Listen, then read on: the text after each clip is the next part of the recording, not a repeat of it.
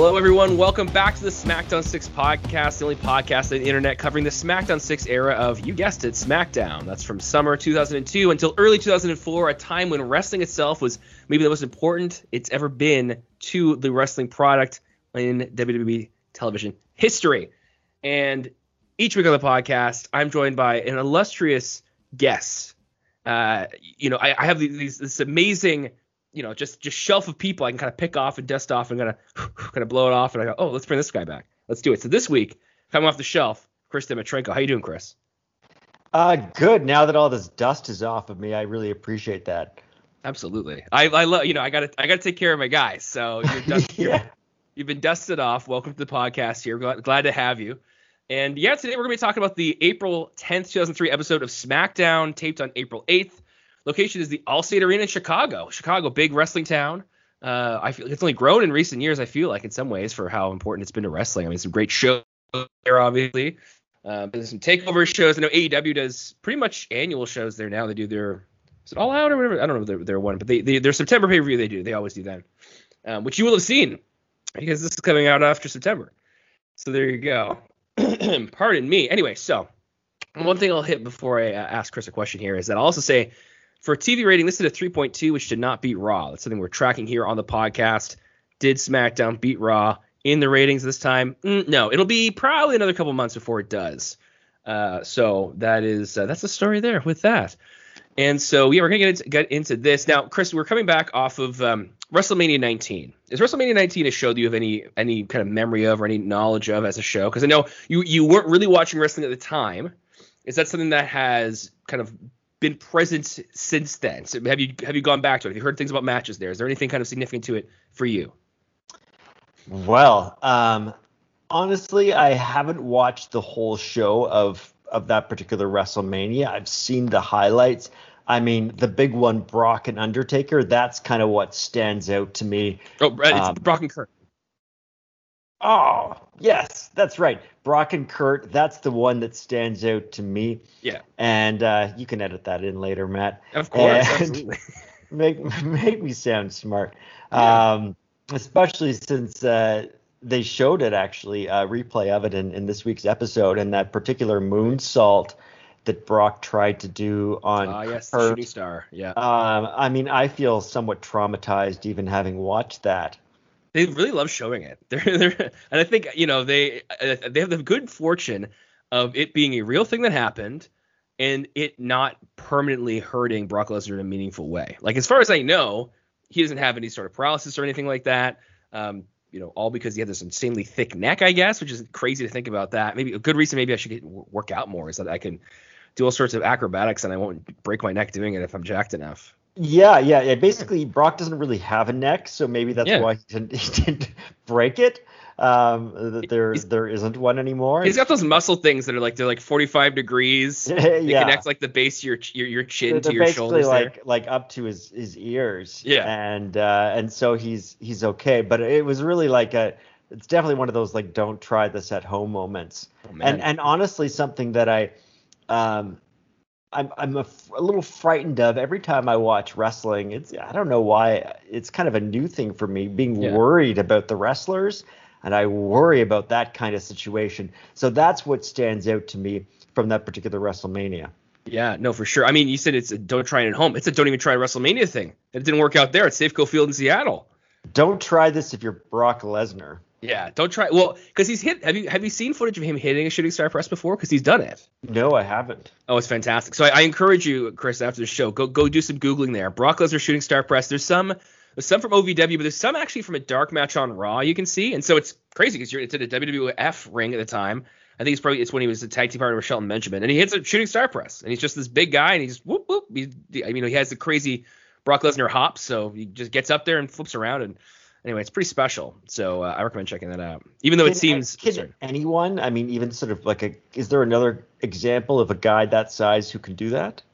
Shooting star press is a good question. Uh, I mean, moonsault would be close. I'm trying to think. I mean, I mean, obviously, uh, Bill DeMott could do a moonsault. moonsault's a little lesser. But I mean, a backflip period is is impressive there. The only one I can think of offhand, and I'm almost afraid to, to say it because I don't want to get the name wrong here, is the guy who at the Olympics.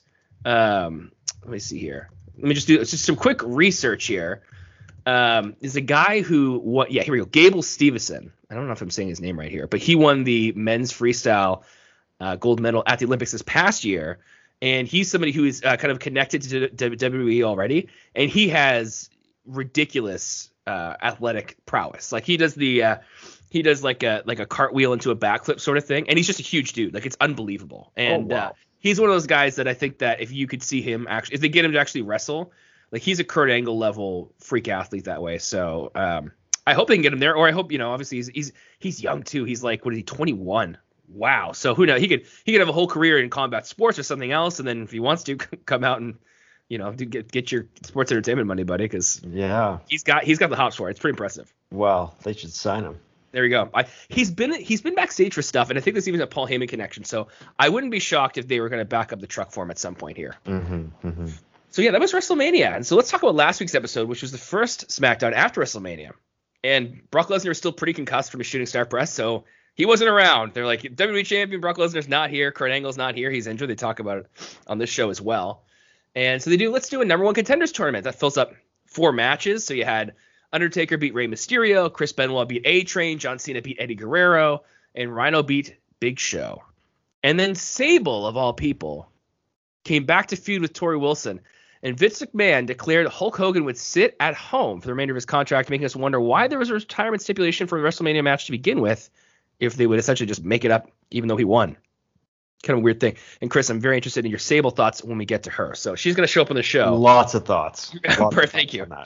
Uh, yeah, because I mean, I'm just going to tease it now. If you think of a gender swap for Sable, uh, what happened on the show was a crime. I mean, and even then, in today's society, that would still be considered a crime in a lot of ways. So there we go. We'll get to that when we get to when we get to Sable. A crime?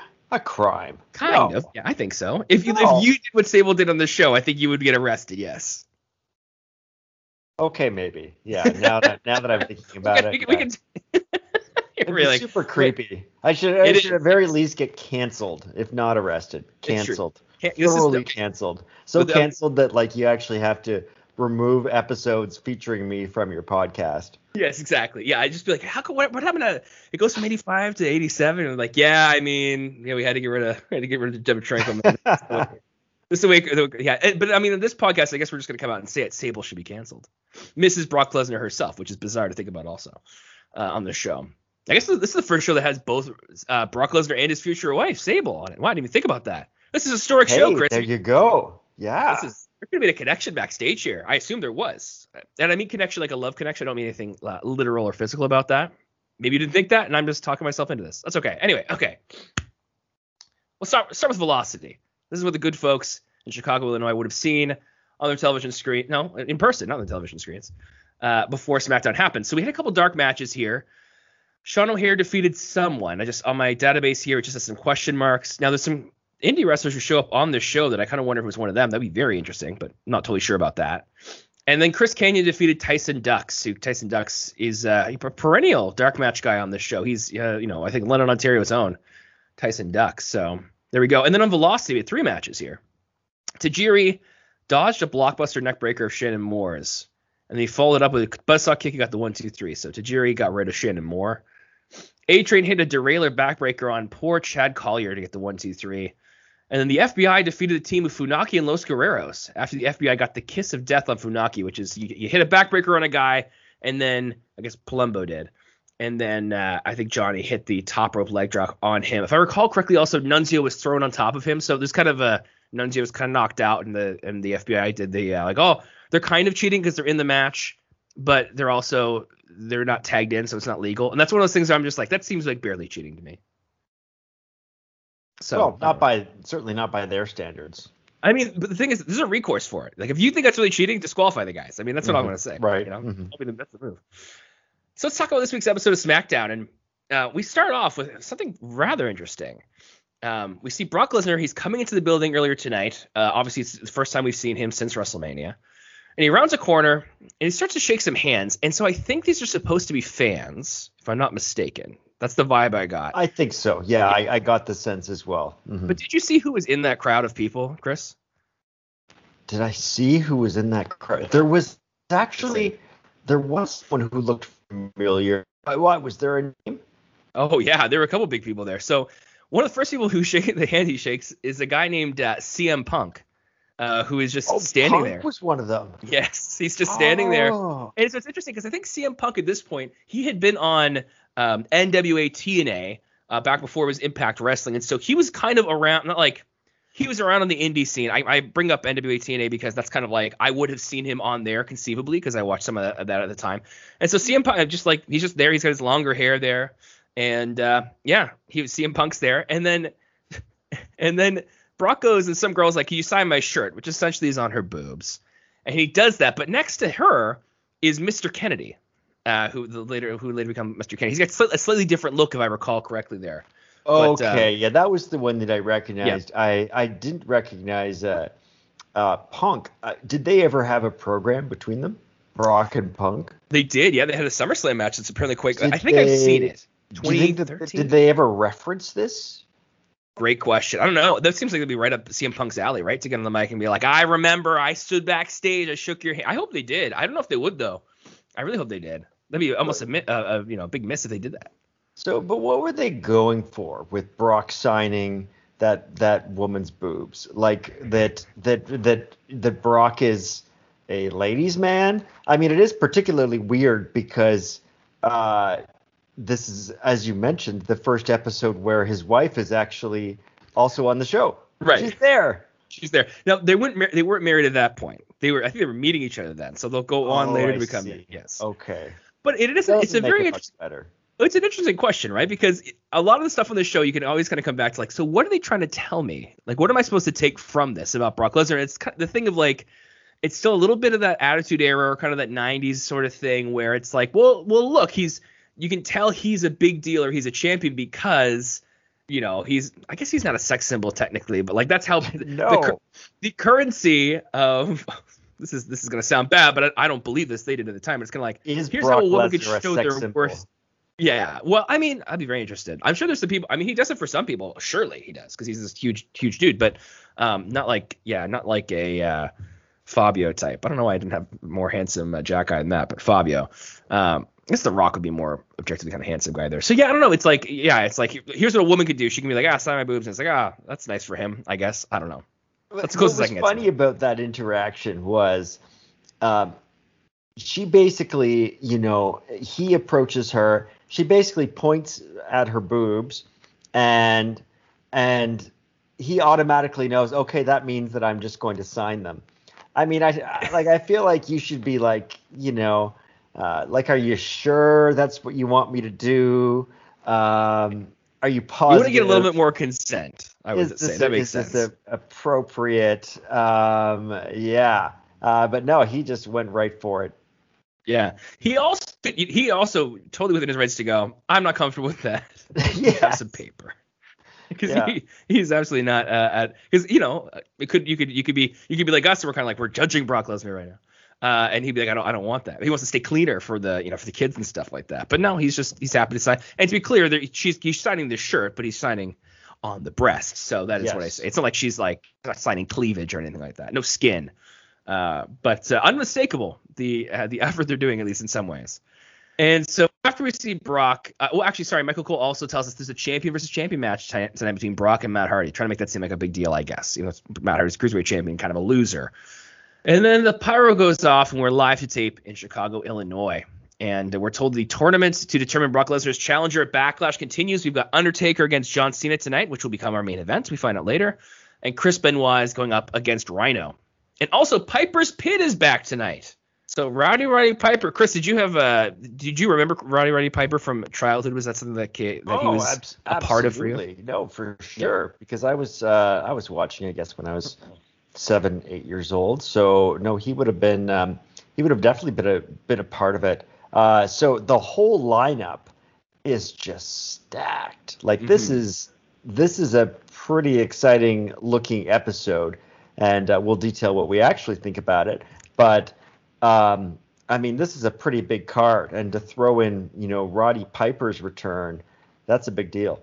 Yeah, I, you know the the the contenders tournament is good, and, and I I get it. Like I'm thinking about it because like I always like when tournaments like that happen. I understand that if you if you did a tournament every time you needed to find a, a like a contender for somebody, you'd be doing like 12 a year, and it's not sustainable. But I do like it as a you know a thing to do from time to time, and it works well here too. Because yeah, like last week we had four matches. Like they're still in this place right now with SmackDown where they're not putting enough. Um, they're not giving the matches enough time because they're just because Paul Heyman's not booking them, so they're just not doing that. They're just filling the show with other ways because Vince is kind of at the the uh, at the controls again. Uh, but tonight, there's at least some. It's a little bit decent time. At least the main event has some actual substance to it, mm-hmm. which is a bit later on. So yeah, and the Piper's Pit, your mileage may vary. We'll find out and talk about that. So our first match tonight, Brock Lesnar against Matt Hardy, WWE champion against Cruiserweight champion. And uh, Brock comes out first. He gets he gets a decent reaction. He's in Chicago, you know, this, this hot crowd historically, and it's true here too. And he's all smiles. He comes down to the ring with WWE title around his waist. Um, Taz calls Brock subhuman, and I think he meant superhuman because subhuman is like what I would say if I thought a guy sucked or was terrible or disgusting and bad. I mean, unless you meant subhuman like a grizzly bear. I don't oh, know. maybe, yeah. He's going he's going evolutionary. He's like he's like a mammal, but not like a human, but he's like kind of like a big ass mammal. I could see that maybe. Yeah, maybe. maybe. It's not out of the possibility. He's a beast, remember? he is a beast. He's not a beast incarnate yet, but he will be later on at some point. Mm-hmm. But he, I mean, we, but he is, yes, he's some sort of proto beast at least. And so, yeah, I mean, right off the bat, they're showing us the shooting star press from WrestleMania again. He gets up there, he over rotates, he kind of sma- kind of slides on his forehead towards uh, Kurt Angle, and somehow he's here and standing upright. And at this point, it'd be probably, I think, would it be nine days removed from WrestleMania. And so, and Brock seems, he seems like, does he seem fine tonight or what? Like, I think he seems like he's completely normal. Absolutely. I mean, yeah. I think I forgot about that as the as the match progressed, and there really wasn't any indication. Yeah, it's crazy. It, yeah, it's wild. It's wild. I mean, it wasn't a shooting star press tonight, but uh, yeah. I mean that would have been ballsy. That would have been cool if a heel at some point was just kind of like, "Hey, Brock, when are you gonna try that again, huh? Are you too much of a baby to do it?" And he's like, "No, I'm not a baby, but I'm just not gonna do it." And just like have some sort of like baiting him sort of thing. Uh-huh. Uh, I think that would have been great. Could do that there. I do. I will say I've played recent WWE games for like the PlayStation. And, and uh, Brock Lesnar's top rope finisher is a shooting star press there, which I'm really grateful for. They kept that in there. It doesn't look the way he does it, but if you put him on the top ropes and do it, even now, even you know in 2020 with his you know his kind of like UFC look, they you can still get him up there for a shooting star press. Quite fun. Can you can you land it wrong and injure your neck? That should be an option. That should 100% be an option with Brock, where you go for it and if you escape it, he's like, Wah! and you like you just pin him. I think it's a great idea. I'll recommend. We will send that in. And we'll say Kris and Matt yeah. had a great idea. You know, it was all yours. And so Matt comes out, and Matt has his Matt facts. He says Matt's book is a New York Times bestseller, of course, which is kind of fun. I like the of course on there. And Matt is currently the longest reigning singles champion on SmackDown, uh, which you know he won. If I'm not mistaken, there are two singles belts on SmackDown: the World Title and the Cruiserweight Title. And Brock has been champion uh, with the WWE title for nine days. So yes, Matt has him licked. I kind of like that as a. I like those as like a Matt like that's the level of thing he's doing. Like he's like finding. That is, that is pretty fun. Yeah, he's finding the dumb excuses. Are just like technically I'm the tallest guy here until somebody else comes, or you know something like that. Uh, Michael Cole clarifies this is non-title, um, which I guess is obviously. I mean, obviously Brock can't win the cruiserweight title, but uh, and I get. Yeah, I mean they've never really been that, that firm about like, well, Matt can't win the, the heavyweight title because it's a cruiserweight. I guess they're kind of you could punch up if you needed to, maybe. Mm-hmm, but, but Michael sure. Cole says don't don't even have to think about that. It's not happening here. Mm-hmm. And so it starts. Matt, Matt Hardy starts. He lays down the cruiserweight title between him and Brock, which is kind of like that's what you would do if it was for the title. Um, but Brock just kicks it away. So take that cruiserweight title, and and then Brock lays down the WWE title, and Matt goes to pick it up, but Brock steps on it, and so Matt's like he can't get it off the ground because Brock's on top of it, and so Brock clubs Matt down. And so Shannon Moore at one point he hops on the apron, he distracts Brock at the referee, and so Matt hits Brock with the WWE title, and that gets two. So the match is underway. There's already a belt shot, and there's already some chicanery here. There we go. Uh, Matt does a kind of neck breaker on the ropes. He follows it with a swinging neck breaker. And then Matt tries to jump on Brock's neck on the rope. So Brock's kind of like kind of 619 position sort of thing. And so Matt goes to jump on Brock's neck, but Brock stands up and he has Matt in electric chair drop position and he drops him. And I thought I thought the, the drop was a little awkward, like where he landed. Did you notice that too? Um, do you mean in terms of like landing almost on his neck? Yeah. Mm-hmm. Yeah. yeah. it was it was close. I was a little bit worried for him because because usually that one like is pretty like I guess you usually just ride it down and you just stay flat on your back the whole time and it's fine. Right. mm-hmm. Yeah, no, he almost landed on his neck and shoulders. So that could have been bad. So Brock starts clotheslining Matt. He gets a belly to belly suplex. Uh, he goes, goes to this power slam Matt, but Shannon Moore saves him instead. And then Matt goes for a twist of fate, but Brock catches Matt and he grabs him and he hits the F5. And you get the one, two, three. And so there you go. The cruiserweight champion loser is Matt Hardy. And then Brock Lesnar raises WWE title triumphantly as the match ends. And so it, like Brock has been used multiple occasions on the show to essentially deflate other champions. Like the Team Angle, I remember he like beat them both up in a handicap match a while back, and it's like, man, I know you want Brock to be strong, but like, can we give him other people? Like, you don't have to book him against these specific people to have him look strong. You have him book him against other people. Uh, but so instead, I, I kind of disagree. I mean, I, I really didn't so? like it when Brock yeah. Team Angle. I didn't like that at all. Yeah. Um, I thought that that definitely hurt them. But in this case, I uh, I felt that the match really highlighted Matt's resourcefulness. Yes. Without really overbooking it, um, and it made I think Brock look like a beast without really diminishing Hardy. In fact, it sort of elevates his profile as a as a cruiserweight champion. That that by virtue of seemingly only that he gets a match with Brock. So and and I thought it was a fun little sprint. All around, great start in my opinion. Yeah, okay, not bad. I, I do like that point of just saying like because he's actually um, because he's actually in the match against Brock that he's actually better off, that he he looks better off, which I think is true. Absolutely, yeah. Yeah. Uh, we're told that we're going to hear more about uh, Vince McMahon exiling Hulk Hogan from SmackDown, which he did last week when he said he'd pay Hogan to stay home. And then we see a Piper's Pit promo. And it's Roddy Piper. He's telling us about the first Piper's Pit. Some guy named Frankie. I don't know, he's some sort of jobber guy.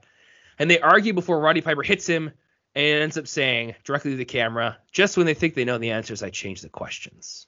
Kind of a little Roddy Piperism there, which is kind of fun. And then we get a video recap of last week's events.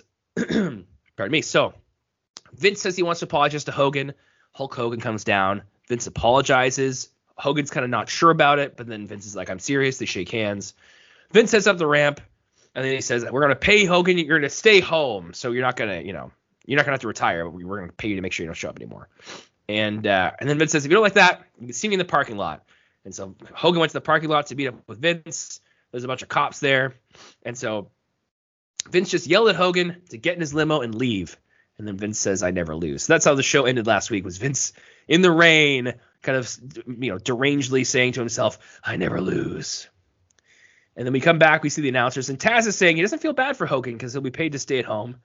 And Cole says he's talked to Hogan and he feels like the rug was pulled out from under him, which is true. So now, Kris, the question for me here is like, so what about that angle makes you want to watch it? Like, is there anything about this that's compelling? Because essentially all that's doing is saying the guy you want to see isn't going to be on the show anymore.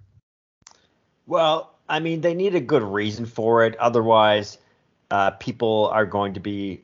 I mean, I guess they probably still are. There were a lot of Hogan signs out there. So presumably, a lot of the crowd still thought that Hulk Hogan might come back. That's probably a selling point. That's a good point. But um, probably after this week, they'll get that like no, he's there's going to be a bit of a hiatus because of this. So not a not a bad thing to do if you know you intend to bring him back after a few months. Yeah, uh, I mean, it's funny because he won't even last that long. I think he makes it until July. Like he's he's back on the show before then, but then by July he's gone until 2005, which is wild to think about. Uh, and we'll cover it on the show, which is gonna be good. And so next up here we see Sable comes down to the ring. She's carrying the Torrie Wilson issue of Playboy, and she's here to watch Brian Kendrick and Torrie Wilson go up against Jamie Noble and Nidia. Now, Kris, Sable came back on the show last week. Did you did you have a knowledge of Sable? Like when Sable came out, what were you thinking? Like, oh look, it's this person. Oh, absolutely. I thought it was really exciting. Um, for one, I've always considered Torrie to be an off-brand Sable. Like I feel right. like Torrie's she's the RC stick, Cola, which is uh, uh, yeah, because um, neither of them had you know particularly compelling personalities. Their um, their identity that. was their blonde hotness that was that was it, and their um, centerfold aspirations. And uh, Sable, I mean, I thought back in the day she was she was a fantastic character. Um, her, um, you know, initially coming in as a valet with Marc Mero, uh, then her branching out on her own. I, I thought she, I thought Sable was fantastic. She was such a big she was such a big deal at the time. And last week on the show, I kind of highlighted um, her acrimonious split with WWE, which is that she just quit. Uh, which is you know if you have a contract, you can't just quit that sort of thing. But she was she was mad because she didn't want to be a wrestler, but then they made her women's champion, and they were like, "Well, you're women's champion. You should be on. You go to house shows and wrestle there." And she was like, "I don't want to wrestle. No, I don't want to be champion. You just made me do this stuff." And so there was all sort of issues there. She ended up going to Nitro some night, uh, and just sitting in the front row, and that was like a whole thing, even though she was not allowed to do that. And so anyway. wow, I didn't uh, I didn't know about this. It's a big okay. it's a big thing. Yeah, if you go if you look at you, some stuff on the internet there, there's some very interesting Sable stuff. So the fact that she came so, back so at all is before, wild. So that's before this um, particular run that she has. Yeah, she had, you know, burned a bunch of bridges, and then yet, uh, you know, four years later, they're paying her on television to, to show up and, um, you know, kind of bury the hatchet because she, um, you know, she's on for a while, and then I don't know if she, I don't know if she leaves in bad taste. I mean, she's, you know, she's married to a guy who they bring back with relative frequency. Uh, in Brock Lesnar now, and so that'll be interesting. Yeah, I don't know, but she's yeah.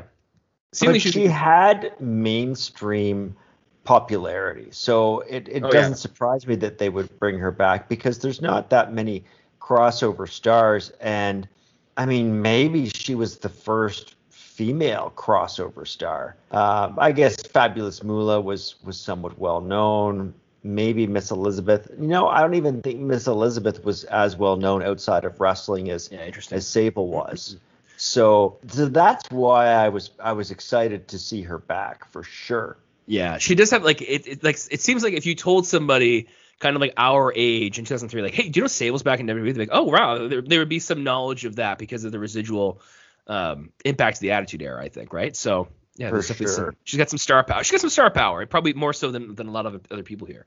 So you see her come down, as you mentioned, with the yes. uh, the uh, the Playboy magazine, and I feel like for months now they've been talking about Torrie Wilson uh, being the Playboy centerfold. Yeah. And and I know that uh, I, I, guess further down the line, both Sable and Torrie are, are back in Playboy as well. It almost seems like the Playboy centerfold is the equivalent of the SmackDown Women's Championship. None of these women, uh, including Nidia, uh, uh, including Dawn Marie, none of them are aspiring to have any championship. All of them literally all of them, all they want is to be the Playboy centerfold.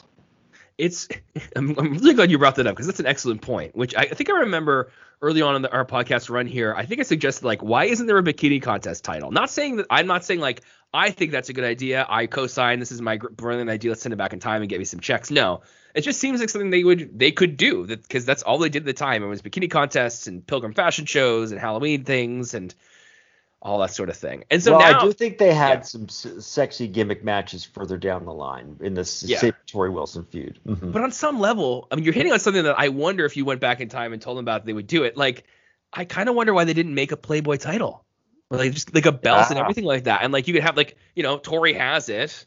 And then she, you know, she faces Sable, and there's some sort of thing, and they have to pose together. Anyway, I'm not saying it's something that I think is a good idea, uh, but on some level, business-wise, I think it kind of was a good idea and they didn't do it. Because imagine like you you could sell all those guys would want I don't know you want Torrie to sign them and you could have. Well, the, they clearly had some kind of deal going on with Playboy. Yeah. I think like the degree to which they were um, cross promoting each other. Oh, on, on a regular basis. Um, so yeah, that is actually probably not a not a bad idea.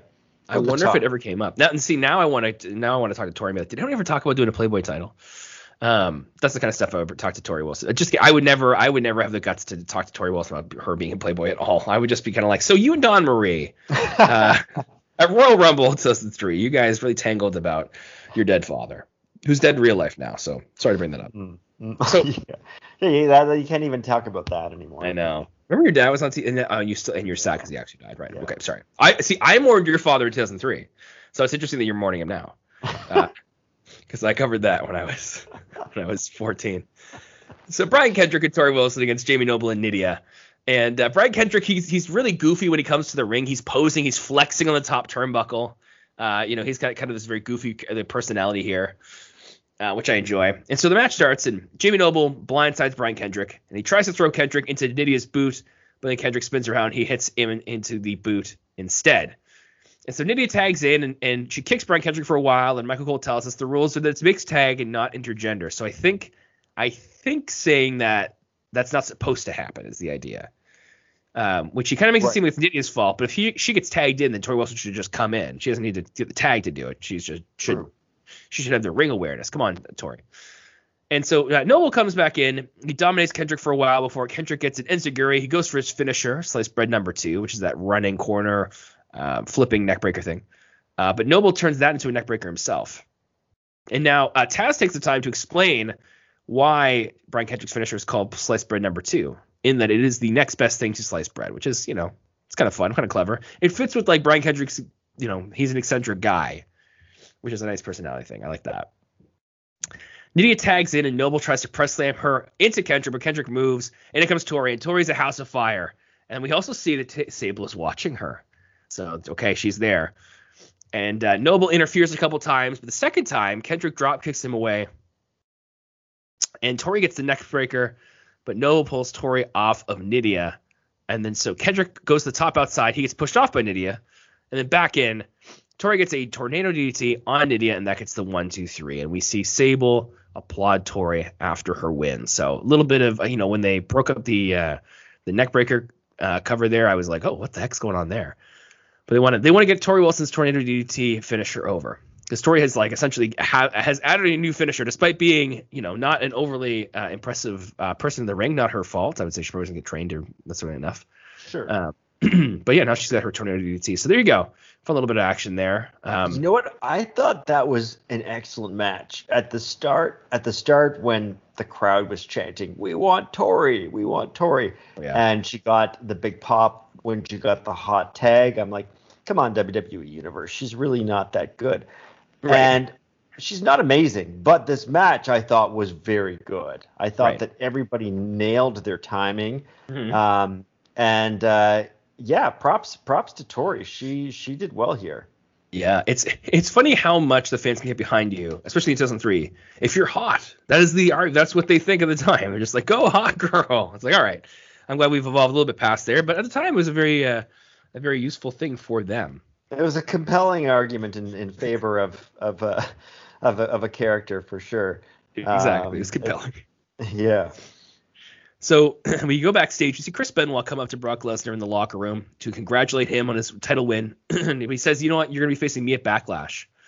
And then Rhyno comes up and says that he's going to face him. He's going to beat uh, Benoit. And Brock says, "You know, you can beat both of each other up because whoever faces him Backlash will feel the pain." So there we go. So just establishing that there are some people who are in the tournament who want to face Brock. And then we, the next match, Chris Benoit against Rhyno. And so this is the interesting thing about this, which I'll say, is that Rhyno was taken out pretty aggressively after beating Big Show by disqualification last week. Like A Train came down, he got got Big Show disqualified. Uh, Big Show did a, a, a leg drop on Rhyno's neck, and they talked about how Rhyno had this neck surgery. And so I thought it was going to be like, okay, Big Show's going to have to take his place or something. I thought there was going to be a whole a whole thing there. But uh, no, I mean Rhyno's here tonight. He's completely fine. I don't know if they even really mention it uh, as a thing that happened there, but uh, it seemed like last week they mentioned a neck injury, but nothing about uh, the Big Show doing it. Yeah, because yeah, he has like the real life neck injury, and then he got like the the leg drop, trying to like make the most of that. Mm-hmm. Um, anyway, funny thing, I don't know, a bit unusual that they would go through all the trouble and then be like, well, I don't know. So there we go. So Michael Cole also makes a point. Yeah, they, they both have had neck troubles in the past. He wonders if they're going to try to work the neck against each other. So I guess we'll see. And so Benoit and Rhyno, they they start off, they tangle the corner early on, and uh, they kind of pull back and they slap hands and sportsmanship before they come out of there, which is kind of nice. They're trying to establishing this this kind of this you know unusual face versus face matchup here. And then Rhyno does some hammerlock business on Benoit before Benoit gets a Northern Lights suplex on him. And then Benoit lights up Rhyno with some chops, which bring him to the ground. But then Rhyno gets up, he chops Benoit back. And Benoit sends Rhyno off the ropes and goes for a drop kick, but Rhyno grabs onto the ropes. And so Benoit falls hard to the mat. And like Benoit's drop kick here, he jumps so high and he falls so hard that it's like it's it's a really solid one man bump there. Like I really enjoyed that. Did you did you appreciate that, Kris? Absolutely, yeah. I mean, this is uh yeah, it was sweet very good little move there. And uh, the, the, the, commentators will talking about neck issues. They say, hey, you know, we're told Kurt Angle's gonna get surgery tomorrow. We'll hear more about that later on, which I think they get into, but I'm not, I don't remember that too too clearly. Um, Rhyno slams down Benoit with a belly to belly, and then he sets up for a gore in the corner, but Benoit lets Rhyno hit the turnbuckle pad head first instead. And so Rhyno recovers at least a little bit. He hits his big spine buster for two. And uh, you know, I I was kind of starting to be impressed by Rhyno here. I was like, okay, like I he, I was almost like maybe he wins this match and that would be good for him. He gets a little bit of play. Maybe maybe Benoit will be fine with that too. I don't know. Like, are you impressed by Rhyno here? Is Rhyno showing anything for you? I did. I mean, they they really elevated him as a credible threat. So I, I thought it wasn't inconceivable that he could win that match. Yeah, he's kind of like, and I mean, like he he seems like he's very much a like a almost a one for one replacement for Edge. Uh, in some ways, obviously he's, he's you know he's spearing people. He's you know, right. kind of in the SmackDown six um, kind of uh, atmosphere. So, uh, but yeah, I don't know. I, I I'm liking what's going on here. Uh, and so Benoit knocks down Rhyno. He hits a headbutt from like pretty much the farthest place you can across the ring. Like Rhyno is essentially in the corner, and then one goes to the other corner and flies across the ring, hits the headbutt, which is very impressive, but only gets two. There was a long delay between when he could actually go towards the get the get the pinfall. Yeah. Um, still, um, and I know this isn't, I guess, his principal finisher anymore, but I was surprised to see someone kick out of the diving headbutt. It does seem like something that, like, every time he hits it on some level, I'm like, is this going to finish a match at some point? Because I feel like it used to, or like it maybe should but it doesn't as much as it ought to. I think you're right. Like it, like it makes sense that they should maybe protect it or use it a bit more. Because I also like the idea of Benoit having a non-cross face finisher he can draw on because it just seems like, you know, I I like a submission finisher. It's good, but I like having a little bit a little bit something else as well. Well, you know what? I I think generally in WWE they they seldom let a wrestler have two finishers that no one kicks out of. Yeah, like be... there's they usually let them have one and then they'll have another one where you'll con- they'll consistently kick out of it. Yeah, they hit it up at all time. Yeah, but in fairness to Benoit, he doesn't have another finisher like that. He has a crossface, which you can get out of, but not kick out of. Mm-hmm. True. So it's a little different.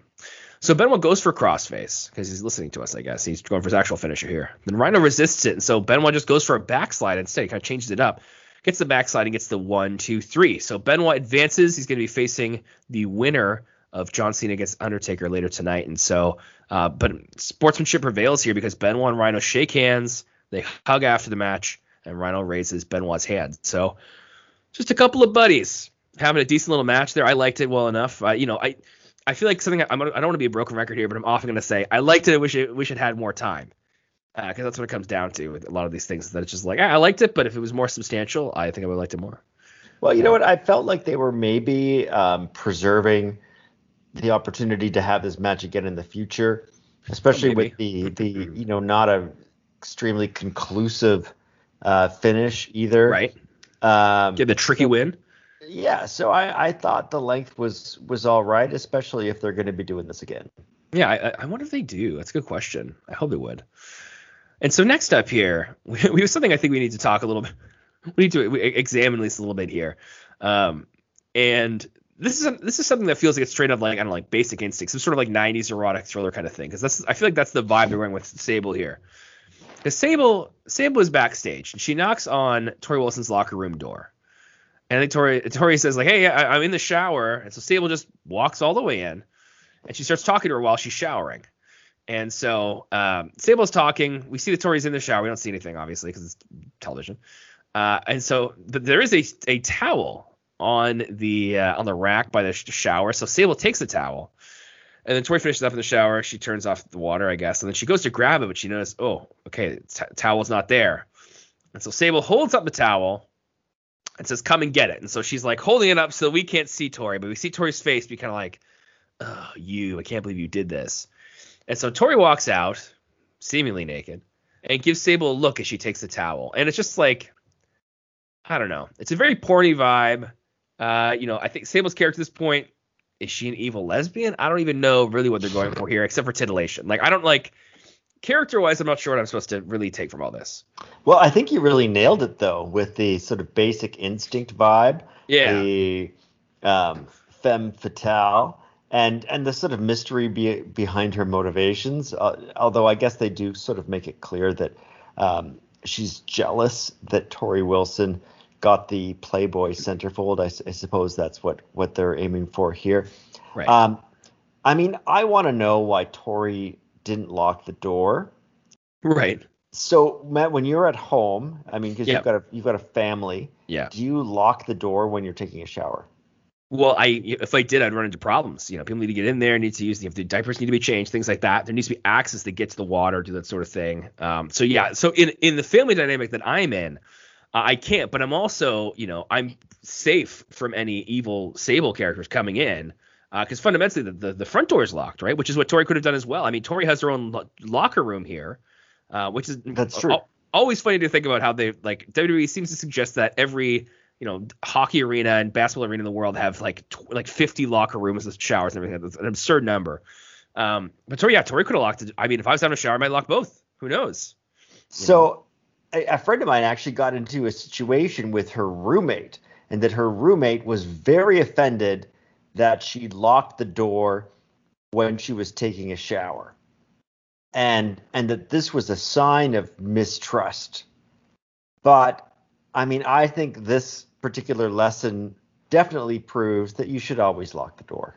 Wait, okay, let me. I need to. Maybe need not to, you when you're you got a family situation. I understand right. the environment, but have a little baby boy. I got to make sure he's he's taken care of there. Uh, yeah, okay, I need, hold on. I need to ask about this roommate thing. So you're saying that somebody had a roommate and they're like, you shouldn't you shouldn't lock the door when you shower because you should trust me. Exactly. That was that was it. And I mean that that to me is almost like a reason not to trust them to say that. Yeah, it is. It is a little a little suspect. Um, but whatever, like I had roommates for quite a few years, and and I think I would generally um, lock the door unless there was like a situation where I knew someone needed to go in and grab a razor or or whatever. Right. But uh, like I thought that that was like pretty normal behavior and not uh, very untrustworthy behavior. Uh, Torrie right. seems to be a very trustworthy person. Yeah, um, I mean, it, given how other, it, yeah, given how other women in the locker room have been treating her, I don't think she should be so trusting. No, you're absolutely right. I mean, uh, if, I'm not, if, I'm not, mistaken, I think Dawn Marie took advantage of various trusting things uh, over the last few months that we saw. So I think that's definitely a good thing. I mean, we've seen Funaki on this show on Mike being like, "I'm going to go into the women's locker room," and uh, he went. He went in there, and that was like a whole thing that was done.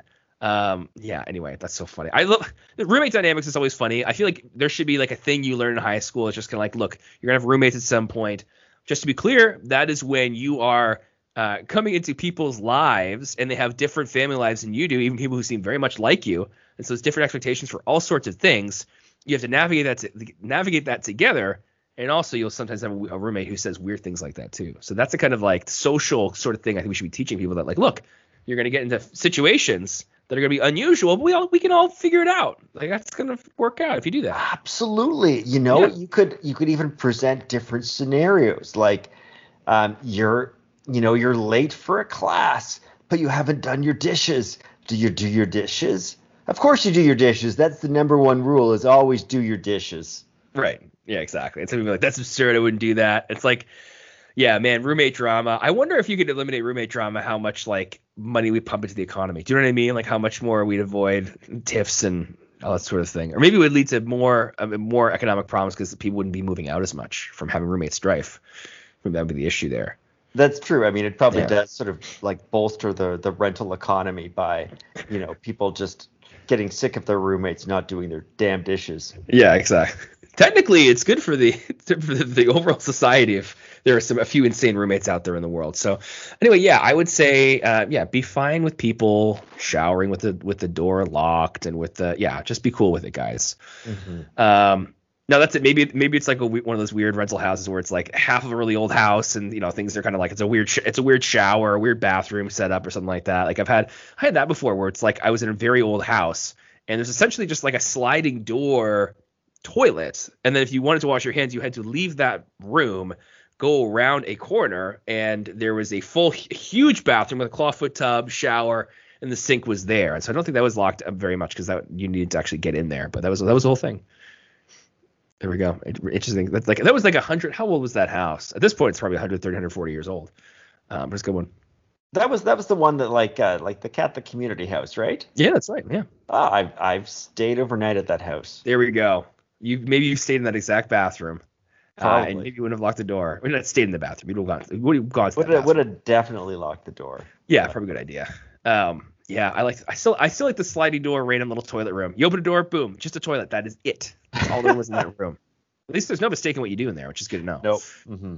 And we see that we, we go back to the ring after seeing Sable do things. So, and uh, something I want to just hit real quick with the Sable thing, also, is that I'm watching it and I'm also like, okay, if Sable is a man here, this is, you know, I don't know the technical word for it, but it's like a kind of an assault, right? Where you're you're forcing someone to uh, be undressed in front of you.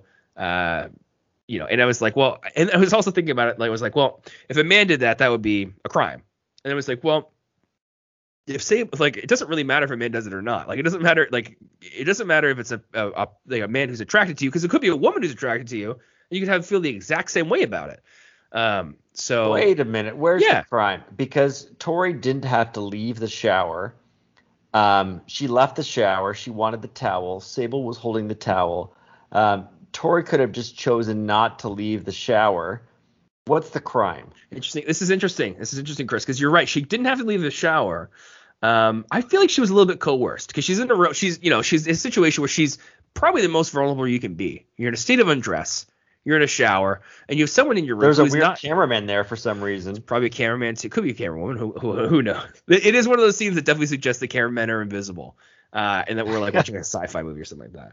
Um, so it's interesting. Now, Kris, I will say it does feel a little bit of victim blaming. I'm just going to throw that out there. You're saying, oh, she didn't have to stay. She could stay in the shower all day if she wanted to. yeah, maybe, maybe.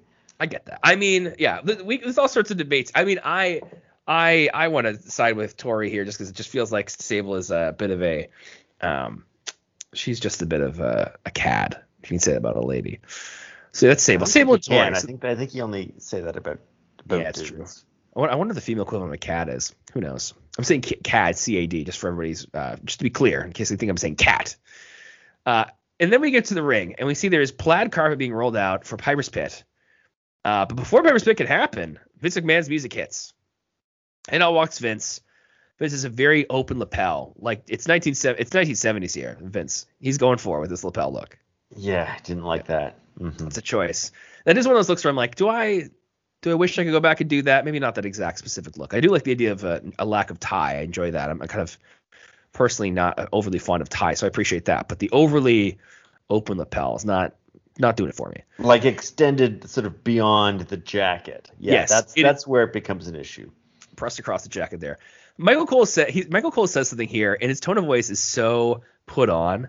He says, and this is a direct quote, so I'm going to hit you with his direct as direct a quote as I can get here. He says, Michael Cole says, "I'm all set for Piper's Pit. What's Mr. McMahon doing here?" It's like, all right, like he's going into a commercial break, and so he's doing like kind of a broadcaster voice, but just the idea that he's like, it's such an unnatural thing, an unnatural way to be like, I'm excited about Piper's Pit, and I don't know what this guy's doing here. It's like, all right, so we take a break after Michael Cole says his little point there, and we see another video. We look at the history of Piper's Pit uh, very useful timing here because this will this will come up again later. And uh, it's a time with Jimmy Snuka when Piper hit him with a coconut. And I'm realizing watching this clip, this it's very racially charged because he's offering Jimmy Snuka, who's you know Pacific Islander uh, of ancestry there. He's offering him coconuts, bananas, pineapples. He's like, "What do you want?" kind of thing. He's being a real jerk about it. And I'd feel worse if Jimmy Snuka wasn't probably a murderer, um, which is isn't great. Kris, did you know that Jimmy uh, Jimmy Snuka is probably a murderer? Yes, I saw that episode of Dark Side of the Ring. and um, I mean, now it seems like he's been. Um, they don't mention him anymore. I think even right. when they're referring to Tamina, they're very delicate about not actually mentioning uh, Jimmy Snuka's name. Right. So I was kind of surprised here, but I guess there really wasn't uh, a lot of awareness at that time that uh, Jimmy Snuka was probably a murderer. I'm really interested to find out when that got more traction. I guess it's like 2003 is like it's not like early internet per se in some ways, but I mean the internet as a fully fledged repository for everything with full of like things like video and, and photos and um, lots of news stories going back to certain eras like that only happened kind of the last like 15 years more so so i could well, see that might he, be the case wasn't he actually charged um, like yes he got charged much, after this much after this like when he was very very old 2015 kind of thing i think yeah. and so he was and there was kind of a sense of pleading if I'm not mistaken, kind of like, oh, he's not, he's kind of not mentally with it, and so he never. That's right. I, I think you, I think if I'm not mistaken, and I do want to encourage for people who don't know, if you haven't seen the Dark Side of the Ring episode, definitely check it out because I believe I've, I've seen that too, Kris. Uh, if you haven't, you can also Google Jimmy Snuka and Nancy Argentino.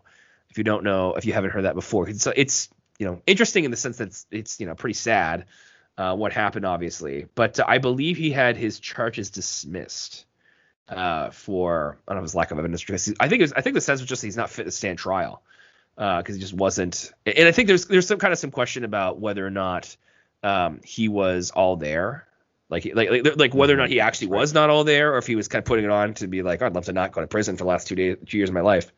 Mm-hmm. So yeah, so yeah, is Tamina stuck with his daughter or is it a different relation? No, that's his daughter. Daughter. Okay, there you go. Uh, I also say that for the people listening who don't know who Tamina Snuka is. But there you go. So she's somebody who, you know, active wrestler WWE.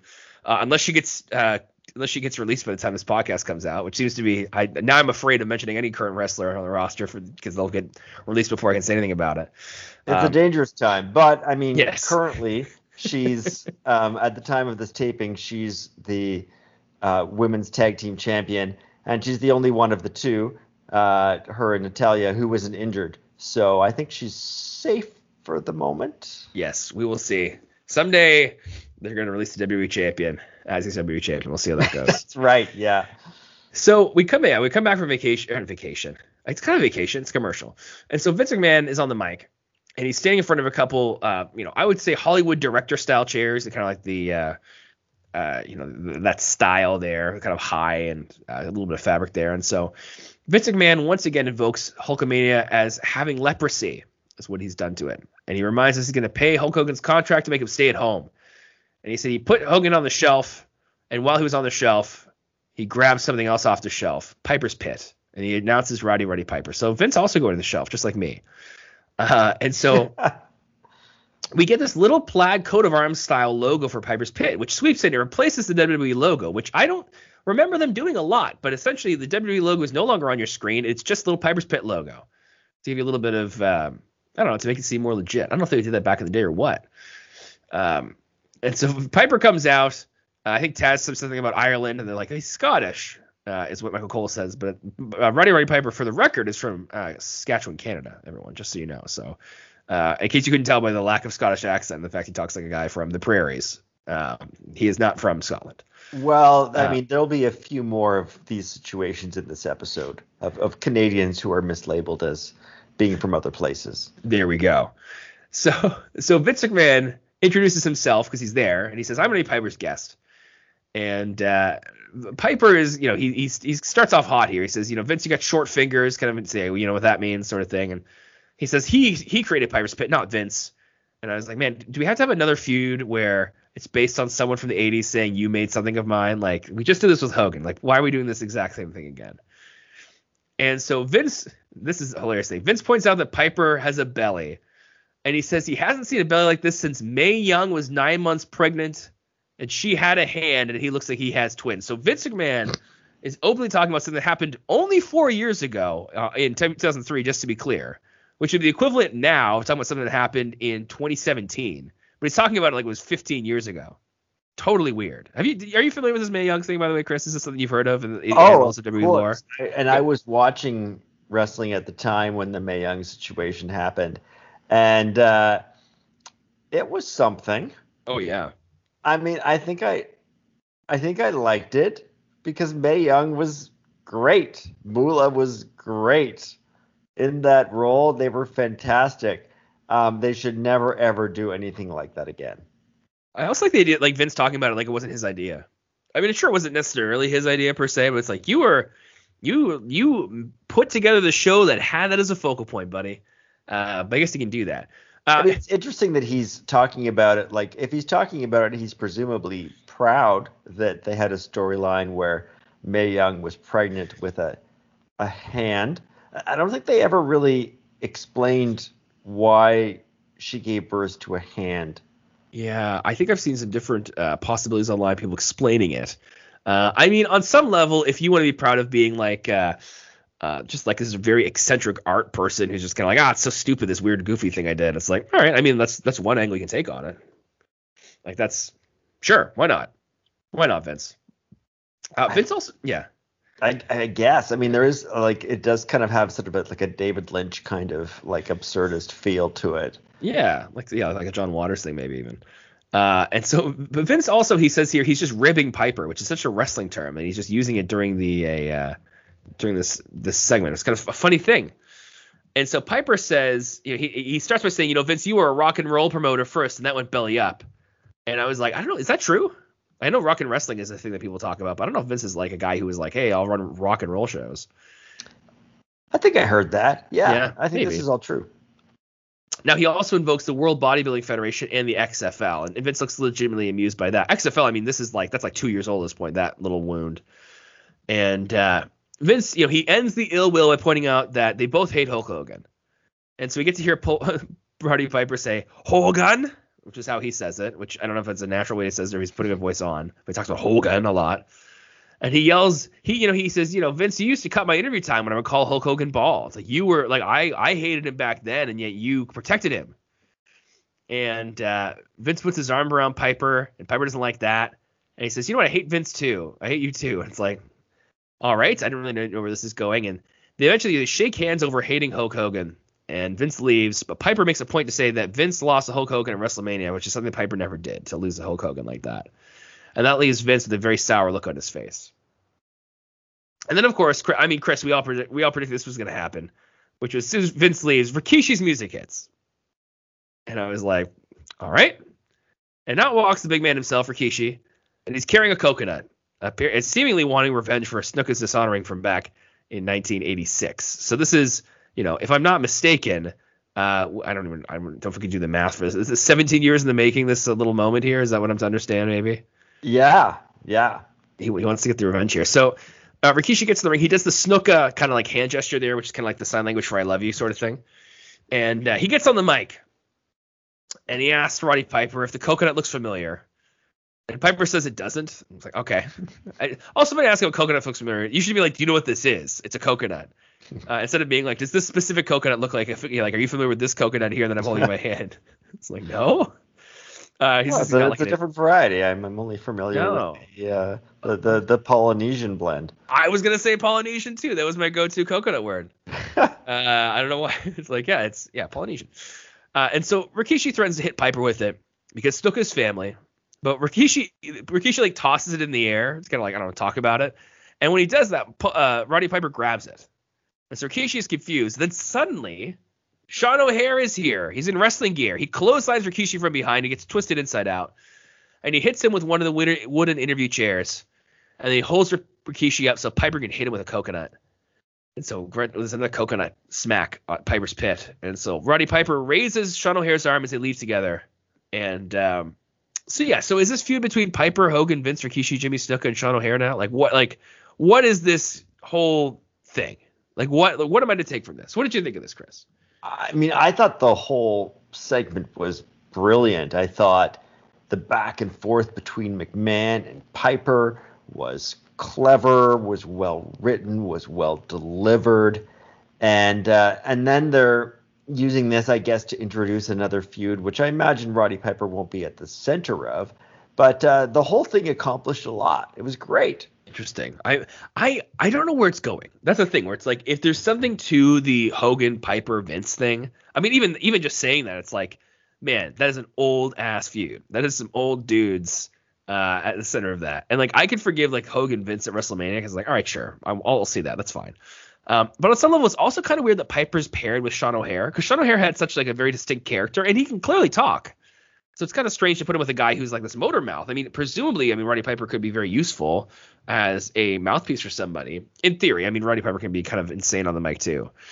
But uh, so yeah, it's a bit strange to me that Sean O'Haire is kind of connected here this specific way.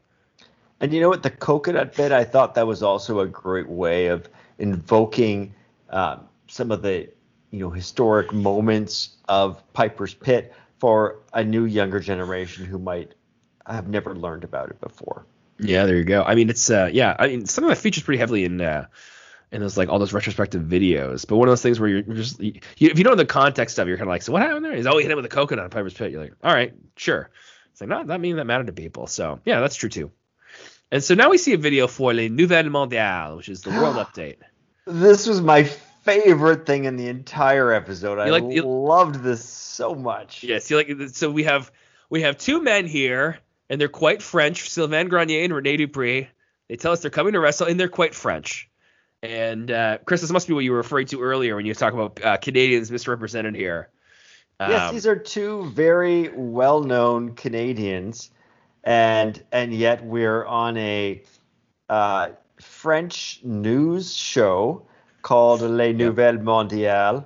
Um, seems a little bit more like a commentary show. The was here, and yes, uh, t- two men who um, I I think are are somewhat well known as as being Canadian right. um, but big French flags in the background. No, these guys are from France. Oh, something I'm also going to point out because I have to do this every time. Uh, Rene Dupree uh, from Moncton, New Brunswick, which is also funny to me because Moncton is not the most foreign place in the world to someone from Halifax, uh, Nova Scotia, Canada. Uh, Rene Dupree here is 19.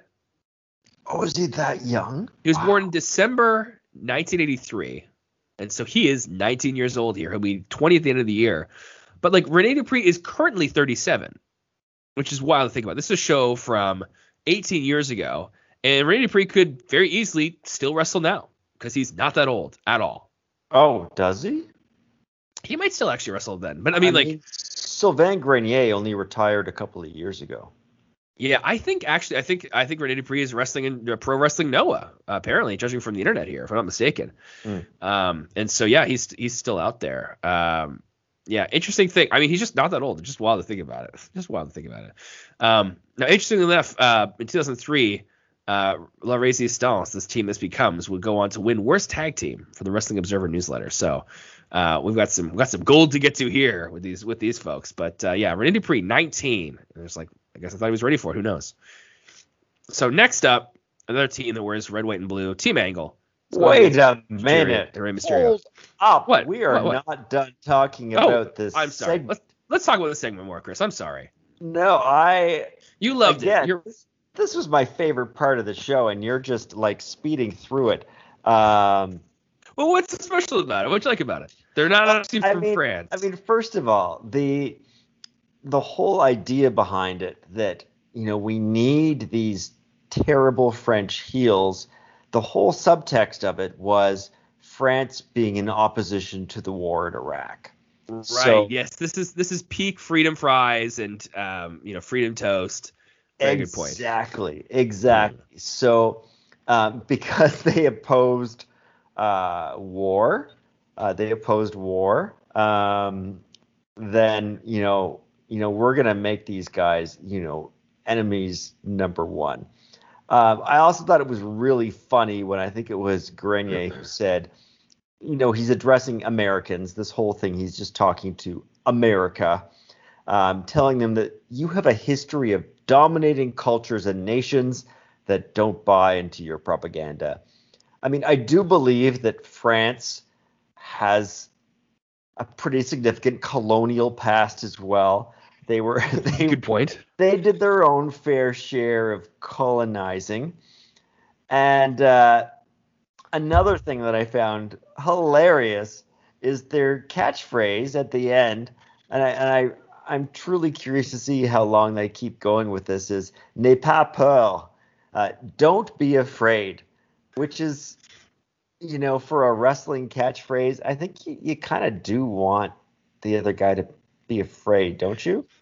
Yeah, I mean, I think they're they're going for kind of like an assimilation angle sort of thing. Like the thing that will kind of rile up the Americans more is being like, yeah, well, you'll just come become French. We'll show up on your wrestling show and we'll be French and you'll love it and you'll just be like us. Don't be afraid to become more like us. And we'll be like, no, I'll never do that. so I think that's kind of like that's the thing of like they can, they can instead of being like America is stupid, they can just be kind of like become French and use the uh, the cultural experience at the time to do that. Well, I mean, they mentioned that you know they come from a far superior culture, and I think they are trying to maybe um, evangelize the uh, American masses. I mean, we'll see if we'll see if they succeed. I, I think that they um, have a tough task ahead of them. That's a good point. All right, should we move on? Is that okay? Yeah, we can now. Okay, sounds good. Team Angle goes up against Tajiri and Rey Mysterio. Now, the thing I'm sorry, one thing I will say here, pretty sure La Resistance does not show up on SmackDown. So I think videos like this are going to be our only chance to actually see them because uh, they will be on uh, on Raw. Although they may show up on some pay per views, so maybe we'll have a chance to kind of at least speed through kind of where they are in their uh, their gimmick then. So there we go. I really hope so. I mean, Torrie and Dawn Marie was kind of my thing until now, and now this right. is this I feel like is going to quickly become my thing. Oh, I love that. Here's the good wagon to hit yourself too. I think I dig that. That's perfect. And so, uh, so Team Angle comes down, and usually they have their blue velour tracksuits there, which they actually, uh, Kris, I will just say now, I know you are currently, uh, you know, heavily involved in a, in a tennis league. I think you guys could probably benefit a lot from getting some blue velour tracksuits, maybe like Team Dimitrenko on them. Uh yeah, I mean, it's maybe time to to bring back the velour. I think I think I think it's a win. So here's what I want you to yeah. So think about it, buy them, and then send me a picture of you wearing them. I just think it'd be a good idea. I want to see that come to fruition. I think uh, makes okay, sense. it yeah. might. It might. Perfect. I love it. Uh, they're also Team Angle is also wearing gray Team Angle T-shirts, and they kind of make a thing of it there. And be like, look, we have these, which I think my brother might have owned one of them, which I hope so. And so they get on the mic, so we get to see, we get to hear from Team Angle a little bit there, and I think we have, I think there's a little something to these guys, which I kind of dig. Uh, so Charlie Haas gets on the mic first, and he, he dedicates his match to Kurt Angle, and he asks, nay, he demands the crowd bow their heads in silent prayer. a moment of prayer. I yeah. loved it. Hilarious. The crowd doesn't like it, so they make some noise, and so Shelton Benjamin gets on the mic. He says, "Look, you don't know really real, real sorry, you don't look know what real winners look like because the Chicago Cubs have been bad for so long, which is true at the time." Uh, and so, yeah, there we go. Team Angle getting in there. I like that there. And uh, so Tajiri comes out, and then his partner is being played as something something of a mystery here. And so Rey Mysterio comes out, that gets a pretty big reaction. And uh, Tajiri and Charlie Haas start. Tajiri gets some kicks in on Charlie, and then um, tags in Rey. He gets a tarantula dropkick combination on Charlie Haas, which is smart. So Tajiri has Charlie in the tarantula. You are super exposed when you're in the tarantula because you're mixed up in the ropes there, and your your legs and arms are both uh, kind of held behind you. And so yeah, Rey comes in and does a dropkick, which is great. They get to do that all the time. Yeah, that was super cool. Yeah, super smart. Then Rey flings and flips around Shelton Benjamin for a bit before he ends up outside. Uh, he gets popped up onto the apron by Charlie Haas, and Shelton hits a super kick on him after he gets popped up there, which is kind of an interesting thing. And then uh, Team Angle do a fun, uh, they do a double team military press. So one guy gets uh, him over the head and then throws him gut first onto the guy's uh, other guy's knee, which is, I kind of dig that as well. It's kind of fun. And uh, you know, Tajiri and Rey Mysterio are a good team you can just pick up and throw around. And Tajiri gets a hot tag. He runs wild, but then he gets thrown outside. And then Team Angle sets up for a double team power bomb where they're going to do, I think, a power bomb kind of clothesline combination there, which I don't know if we've seen them do, but I think they do that at some point. They're obviously setting up for it here.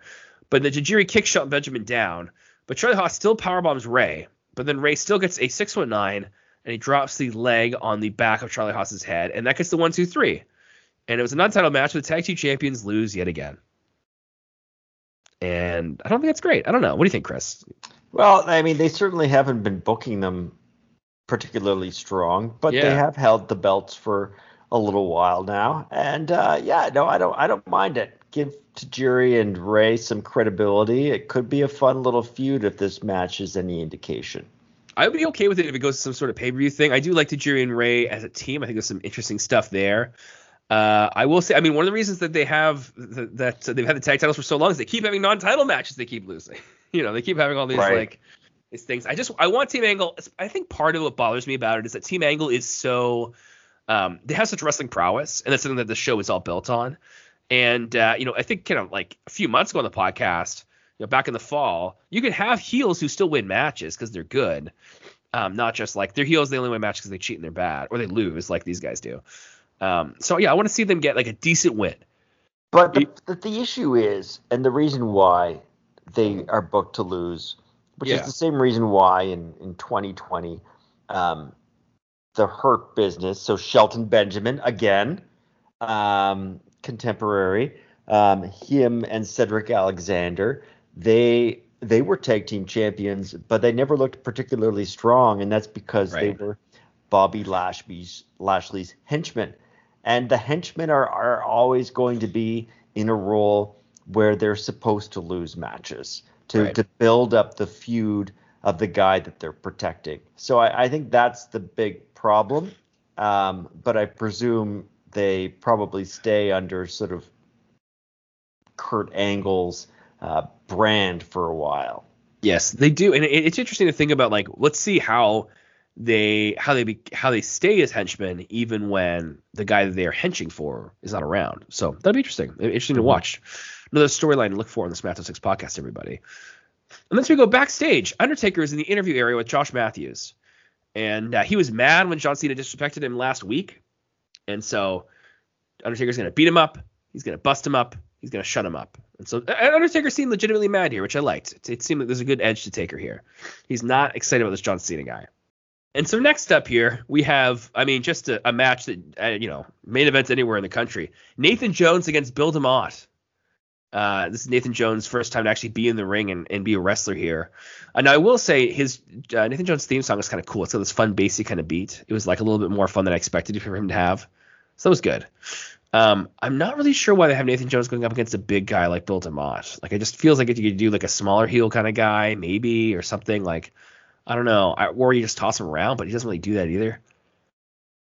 I don't know. Not great. But uh, we start off with some sponsors. First off, sponsors for the night include uh, SmackDown Shut Your Mouth with PlayStation 2, Subway, Eat Fresh, and Tom Clancy's Splinter Cell on the PS2. I've never actually played a Tom Clancy game. I don't mind the movies that he, uh, uh, well, I guess the books he writes that makes it turn into movies. But Splinter Cell, I remember that being something rather rather popular. Rainbow Six, also very popular. Tom Clancy offering there.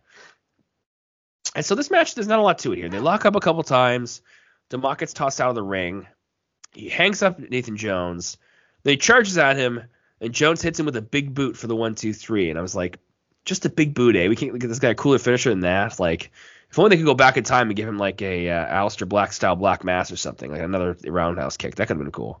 Uh, it wasn't even a great boot. Like no. the whole thing. So this being Nathan Jones' first match kind of redeemed it in that I was at least a bit curious to see how good he was. Right. But ultimately, there was nothing impressive about him at all. It uh, and I guess the one redeeming quality was that it was a pretty short, like almost a squash match. Yeah, if you're to give him the big boot, you need to be testing. It needs to be a running big boot. I think you need to give him something a bit more uh, active rather than just kind of like here's my foot and you're kind of like yeah i mean if, especially if you're like a martial arts guy like you should be spinning give him a spinning kick and see please like pro- probably he would just kill him if he did it. Like he just doesn't have like the control to do a cool thing to have a guy almost run into it. And so, it wasn't even like uh, he was able to to keep his foot fully in the air at the height of a dude. It was like bill right. demott kind of had to like almost like sort of fall into it. So really right. not not an impressive debut for this Nathan Jones, who, you know, has been like weirdly promoted as the Undertaker's protege. Yeah, I mean, you have to imagine, or at least I do right now, like watching this match on the monitor backstage. Like I'm imagining somebody looking at Vince and being like, "You still think this guy's got it? Like, is this is this still the guy? Like, you you know, you've given him a big a big role here. He's got you know a gimmick people would die for. The the Undertaker's under you know my my wingman, um, my mentor. So it's like if yeah, I mean I they're probably I assume that they're going to kind of pedal you know pedal back here. And don't you also take into consideration the background of the individual? So they they did kind of lie and they said that he was in prison for ten years. He actually right. served for five years. Okay. Uh, and this was although it wasn't a uh, maximum security prison and uh, he had been sentenced to 16, but yeah, went down to five. There was eight armed robberies between 80, 1985 and 1987. Um, I mean, don't you kind of take that into consideration when you're you're hiring someone? Or I mean, I'm sure. I I mean, I, I guess there's the benefit of the backstory. Probably very few professions where you know someone could hear about your armed robberies and and maybe consider it a, a, a you know an asset Right. It's also funny because like he seems like all the promos leading up to him being on the show itself suggested he would be a bad guy. They're going for like here's this psychotic guy, and they even had a sit down interview with Michael Cole um, before he actually confronted the Undertaker. He said I have unfinished business with the Undertaker, and then the next week he saves him, and then he's like helping him train. It's just such a weird thing to have this thing where you spend so much time and energy being like, look, he's crazy, he's in prison, and then be like, actually he's he's just like he he's a reformed guy. People are treating him poorly because he's a felon. Um, yeah, I mean he's about to get mistreated here majorly. which is too bad. Backstage here gets gets railroaded, uh, and that's because backstage we see the FBI, the full-blooded Italians, and two guys come in to talk to them, and you're like, okay, and I guess they're supposed to be cops, but they're wearing like black polo shirts. There's like nothing copy about them, like nothing. And so uh, Nunzio says, "Yeah, that was that was really poor. I mean, come on, costume department. You can do something, or just get at least have one guy be wearing at least a cop uniform of security or something. Like these guys just seem like. At first, I was like, oh, are these like their like their their personal security? Like they're just a couple Italian guys, maybe? I don't know. Yeah, it wasn't, um, it wasn't entirely clear to me that these were actually police officers initially for that reason. Yeah, mm-hmm. it's really yeah, it's funny. It's like the easiest thing in the world to make it look like it that way. Mm-hmm. And so they said, yeah, we went out to eat and they each had a different kind of parm, a chicken parm, you know, like eggplant parm, stuff like that. And then, but some someone stole twelve hundred dollars from Nunzio's bag. And Chuck and Johnny both lie. They're like, oh, I lost a belt buckle and a laptop too. You're like, sure. They're like, yeah. Anyway, but with twelve hundred dollars, and we have a pretty good idea who took it. And it's so funny because they do that. I'm like, huh, I wonder what they're gonna say, even though it's I probably should have known who it was. And then we take a commercial break. We come back, and the two guys there are now hassling Nathan Jones. They say we want to take him downtown arrest him. And it's like you guys don't see my cops, so it's weird to do that. The Undertaker shows up. He's angry. They're harassing him because he's in prison. They take Nathan Jones away. So Undertaker here, he's you know being an advocate for those who are in prison. He's being pretty uh, pretty caring here. Not exactly uh, what I would expect from a Texas roughneck or redneck. It's it's a it's a weird sort of kind of woke moment mm-hmm. for SmackDown, and there there aren't very many of those where you know it's it's uh I guess we're now talking about reforming the prison system and uh, um, you know trying to effectively rehabilitate uh, former convicts and and you know give them a second chance. Uh, yeah, kind kind of woke WWE 2003. Yeah. And to put it to put it into Undertaker too is a, specific, an especially funny thing. You know, this guy who's just like, ah, oh, he's from Texas. It's like, but he believes that capitalism is the real crime. In some ways, that's what it all comes down to there. So, so there we go. So Nathan Jones is taken away, and poor Undertaker is going to have to uh, wrestle in this next match here without knowing that his, you know, who knows what's going to happen to this poor kid, this Nathan Jones here in in, in the streets of Chicago. Uh, we see John Cena's walking down the hallway. Uh, I describe him as being intense and bopping. Uh, but I will say he's he's wearing Montreal Expos retro gear, which I do have to respect. Yeah. So what what was the deal with that? Was there a, like a particular reason why he was repping the Expos? Yeah, I wonder if there was like if they had some sort of uh, if they were going up against Chicago in baseball anytime soon there for the Cubs, the White Sox. I don't know. I know. So I think the Expos are almost out of the out of Montreal in 2003. I think 2004 is maybe the last season there. I could be wrong. It's not a baseball podcast, so don't hold me to that, folks. But well, the Expos uh, were yeah. really good before. Yeah. Uh, before they left. So I mean, I, I guess if you're not from Montreal and the Expos are killing it, then I suppose by default, you know, that's a heel move. Yeah. Yeah, that's true too. You're kind of like a bandwagon any kind of guy. Uh, and so yeah, next up we were in the our main event here: John Cena against the Undertaker, the number one contenders tournament semifinal. John Cena cuts his music and starts rapping. He starts by insulting the Undertaker here. He says he's repossessing the yard, for example. Then he transitions. He starts hating on Chicago, and uh, you know Cena's pretty good at this heelish rapping. But then his ending, Kris, I I don't I, I took I don't know I didn't like this ending that much. Ooh, yes. Mm, I mm-hmm. He ends with saying, "So you're a dead man? I'm a necrophiliac." And ending a rap by saying you have sex with dead bodies is a real choice. And I don't think it does what I think you want it to do. Yeah, I was wondering. He knows what that means, right? Um, you know that he's sexually attracted to dead people um, the the dead person in question is the Undertaker. Um, I, I, suppose he's counting on us not thinking about this line too much. Yeah, I mean it's supposed to be some sort of dominance line sort of thing, but just I just love the idea of some guy being like, "I'm a necrophiliac, deal with it." I mean, like, what the hell, man? Like, don't talk about that. That's that's like a that's like a, thing you say as a joke to you know, like a that's a, like a you know a dirty joke where you include that as like a horrible punchline. Like that's what that is. Uh, what are these things but tor- horrible punchlines? Anyway, so there we go. John Cena coming in strong here to start his match. Uh, and they, they point out, of course, that uh, the winner faces Chris Benoit, and the winner of that match will face Brock Lesnar at Backlash. So next week you get Benoit, and then I think you get a couple weeks before Backlash happens there. So the match starts, and Taker starts off. He's beating on Cena, and Michael Cole points out, you know, Undertaker's elbow is injured. We're even told he's going to get surgery on it later on. And uh, you know, I will say Michael Cole he earns his pay here because he points out that John Cena debuted in this arena back in June 2002, and they even showed uh, Undertaker shaking uh, John Cena's hand after that match. So they had a whole they had the match against uh, Kurt Angle. He lasted five minutes, but then Kurt Angle beat him, and then they showed Undertaker shake his hand backstage. So he got a little bit of respect from the dead man at the time. And so the, the you know Undertaker's pretty much just beating on Cena for a while.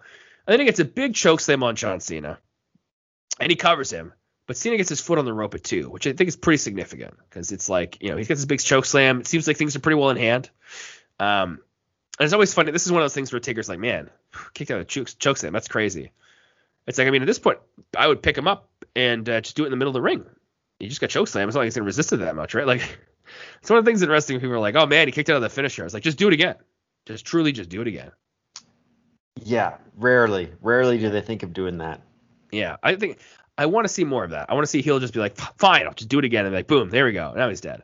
I, Rock essentially did that at uh, WrestleMania 19, which is good. Like he, he rock bottomed Austin, he kicked out, rock bottom again, kicked out, and he just did it a third time. There we go.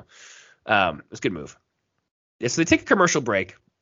We come back. John Cena is on the apron, and Big uh, Taker is on the uh, outside, standing on the apron there. He hits a big leg drop on him outside the ring. That's kind of what he usually does there. And uh, Taker hits Cena in the corner. And then Cena managed to get his hands on his chain. His chain is around there. He's got the chain with a lock on it there. He wears around his neck, his big thick chain. And he hits Taker with it, and the ref's not seeing it there. Uh, and then uh, Taker falls out of the ring. So he's got the chain. He hits him with it. Taker is now, you know, compromised to an extent. Mm-hmm. And so Cena uh, goes outside after Undertaker, and he he uh, he hits his arm on the outside. Actually, sorry, no, because Taker tries to get in the ring, and so uh, Cena grabs his arm and like knocks it. And then uh, Cena takes him outside. He hits his arm on the barricade. And then there's a detail here I liked, which is that Cena then runs back into the ring. And he urges referee Mike Chioda to count. And so essentially, John Cena is, is, saying, like, you know, I'm happy to get a count of victory here. This is my way to win this. And I just like the idea of a guy strategizing you to count out victory. Because, like, John Cena does not need to win by pinfall to go on to the next round of the tournament. He just needs to win this match, period. And I like that as a strategy. Would you go for a count out victory, do you think? Uh, if it earned me, uh, if it punched my ticket to face Chris Benoit the next week, I think I would. I would take anyway. I, I would too. It. Yeah. Yeah. It's it's like because on some level you're just, you're just smart. Um, it's just a good way to go. And so Taker he you know he, he covers enough uh, to get the rope walk in, uh, and then he goes for a last ride on John Cena, but Cena grabs Undertaker's arm and he hits this kind of armbar drop for two, kind of like a downward spiral, kind of not unlike what Nunzio does off the ropes as well. And uh, Taker manages to get Snake Eyes in a big boot on Cena, but then his elbow hurts. And then Taker charges at John Cena in the corner, but Cena pulls the ref into the way, and the referee gets smacked by Undertaker, and he's out. And so Cena and Taker are still going, but they, there was no ref. We have a ref bump here in the main event of SmackDown. And so John Cena gets a spine buster on Undertaker. He goes for uh, what will later be called the Attitude Adjustment. They just call it a Death Valley Driver here, even though it will be later be called the FU. Uh, but Taker gets out of it and he hits a last ride on Cena. And something I liked is when Cena's elevated in the air, his he does his little like his arms in like a little like whoa whoa, which is a nice detail. Yeah, it's a little comedic. Yeah, it's good. And there's no referee, of course. Uh, so instead of uh, pinfall, we have the FBI running out. And so first there's Chuck Palumbo, he gets hit. And then Johnny the bull Stamboli, he also gets hit. And then Nunzio. And Taker dispatches them all. He gets, you know, Chuck, then Johnny, and then Nunzio. And then after Nunzio gets taken down, Chuck Palumbo comes back in and he's got a chair and he just smacks Undertaker in the head with a chair. And the FBI beats on him a little bit more after that, and then Nunzio grabs the chair once again and hits another chair shot on Undertaker, and the FBI make themselves scarce. And so Taker's down, John Cena's down, the ref is starting to get in the ring, so John Cena crawls towards the Undertaker, and he gets an arm on top of him, and he gets the one, he gets the two, he gets the three. John Cena gets a pinfall victory over the Undertaker with a big assist from the FBI, a chair, and a ref bump. And uh, Cena rolls out of the ring. He stumbles up the ramp. We see the tournament bracket. We see he's going to face Benoit next week. And I think he even has his little like uh, finger hand symbol there. And uh, Cole bids us good night from Chicago as Cena sits on the ramp, victorious and ready to go up against Benoit next week for the number one contendership against Brock Lesnar at Backlash. So there we go. And you know what? Undertaker here actually won't wrestle again uh, for a couple months. So I think he actually might get surgery here because he's not around for. Uh, I think he's back. This is April. I think he's back in June maybe or. Um, I think I looked. It was like nine weeks apart. So I think this is the what is this episode 191 of SmackDown. So it won't be again until like one uh, like uh, like 200 or something like that, or just before 200. Anyway, they were really talking nonstop about that upcoming elbow surgery that he was going to have. So yeah. clearly they wanted to uh, make it known that yeah, he's going to be out for a while. Yeah, and so he, he was exactly that. And so there we go. What did you think of that main event before we talk about the um, the show as a whole? Well, I did like the main event. I thought that the ref bump was uh, brought in a, an element of intrigue because you know you knew hijinks would ensue. Right. I do kind of feel like FBI are are rather low on the totem pole, and oh man, for yeah. them to be coming in and uh, deciding the outcome, I feel like they are not important enough to have been in this match. Mind you, I'm coming in from the perspective of the summer of Cena, his right. return in 2011, and he is the biggest deal. Uh, 2011, 2021. Right. Um, so I guess perhaps this this match at the time wasn't the massive main event that we view it as now. Right. But still, um, clearly this is a important win for Cena's career. Yeah, it's big. It's big time. It is funny. Like the FBI have been such losers for the last like, you know, they, they've never really looked good. Uh, unfortunately mm-hmm. for them. Um, and uh, so yeah, putting him up against the Undertaker. I mean, it's essentially just setting up a feud where the Undertaker's just going to kill them all. Um, which spoilers, I'm pretty sure he does. And so that's that's a whole thing there. But I mean, you know, we're kind of the story here is that Cena's kind of ascent here. And so the question is, will he continue on against Benoit next week? And so, I mean, on some level, maybe to be expected because Cena is uh, he's not getting the rocket strapped to him as they would sometimes say with with guys, but uh, you know people are looking at him. They're saying, you know, this guy he's got some goods. They think so. That's gonna be big for Cena. One last thing. It's yeah. kind of funny that these like shady Italian mafia types end up getting where they are this week because they worked with the police. Oh, interesting. There you go. Well, that's that's some of the uh, some of the quality they have for uh, from the mafias. There's, there's they, they they work with these people who are, uh, you know, seemingly honest, but they're just kind of making people, uh, you know, they're kind of bringing people down to their level. Very interesting. Very but interesting. FBI aside, great main event, sure. Yeah, yeah, it was good. This was actually substantial. I think this one was like 17 minutes almost with some with commercial break time in there. So that's an actual substantial piece of business there, which is which is good. Um, and so yeah, so let's talk about final thoughts um, Kris, let's let's talk about it. You know, was this show, uh, uh, you know, using our scale of here comes the pain, shut your mouth, or just bring it? Was it bad and or good? Um, what did you think? Just bring it. And I think this is the first one that I've given that rating to uh, for all the times that you've dusted me off the shelf. This is this is the one that I thought was a, a good show, top to bottom, with the exception of Nathan Jones.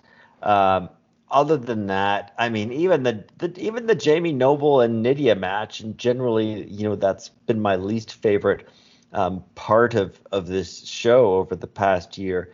Uh, even that match was great, and then we had Le Nouvelle Mondiale, uh, which which was fantastic, and Sable, and I mean, and then Brock Lesnar and Matt Hardy at the start of the show. What's not to love? There you go. So you get a big just bring it from Kris Dimitrenko. You know, yep. I like the show less, man. I'm gonna shut your mouth, or maybe even a little less than that, honestly. What? Yeah, yeah. And like, I think because um, I don't know what they're doing with this Piper stuff. It didn't work as well for me, uh, so I don't know where they're going with it. Kris, Kris is making Who cares? real it's, faces here. It's it's. I, I mean, I, I can't care. I, I, don't like I it. Mention that in my rating. Yes, Piper. Like, like does it does it matter? I mean, just him being there is is is exciting stuff. Wow, I think it depends Matt, how you feel you about have, uh, like this podcast has made you jaded and has no, elevated okay. your standards. You're you're you know you're the problem with the WWE universe.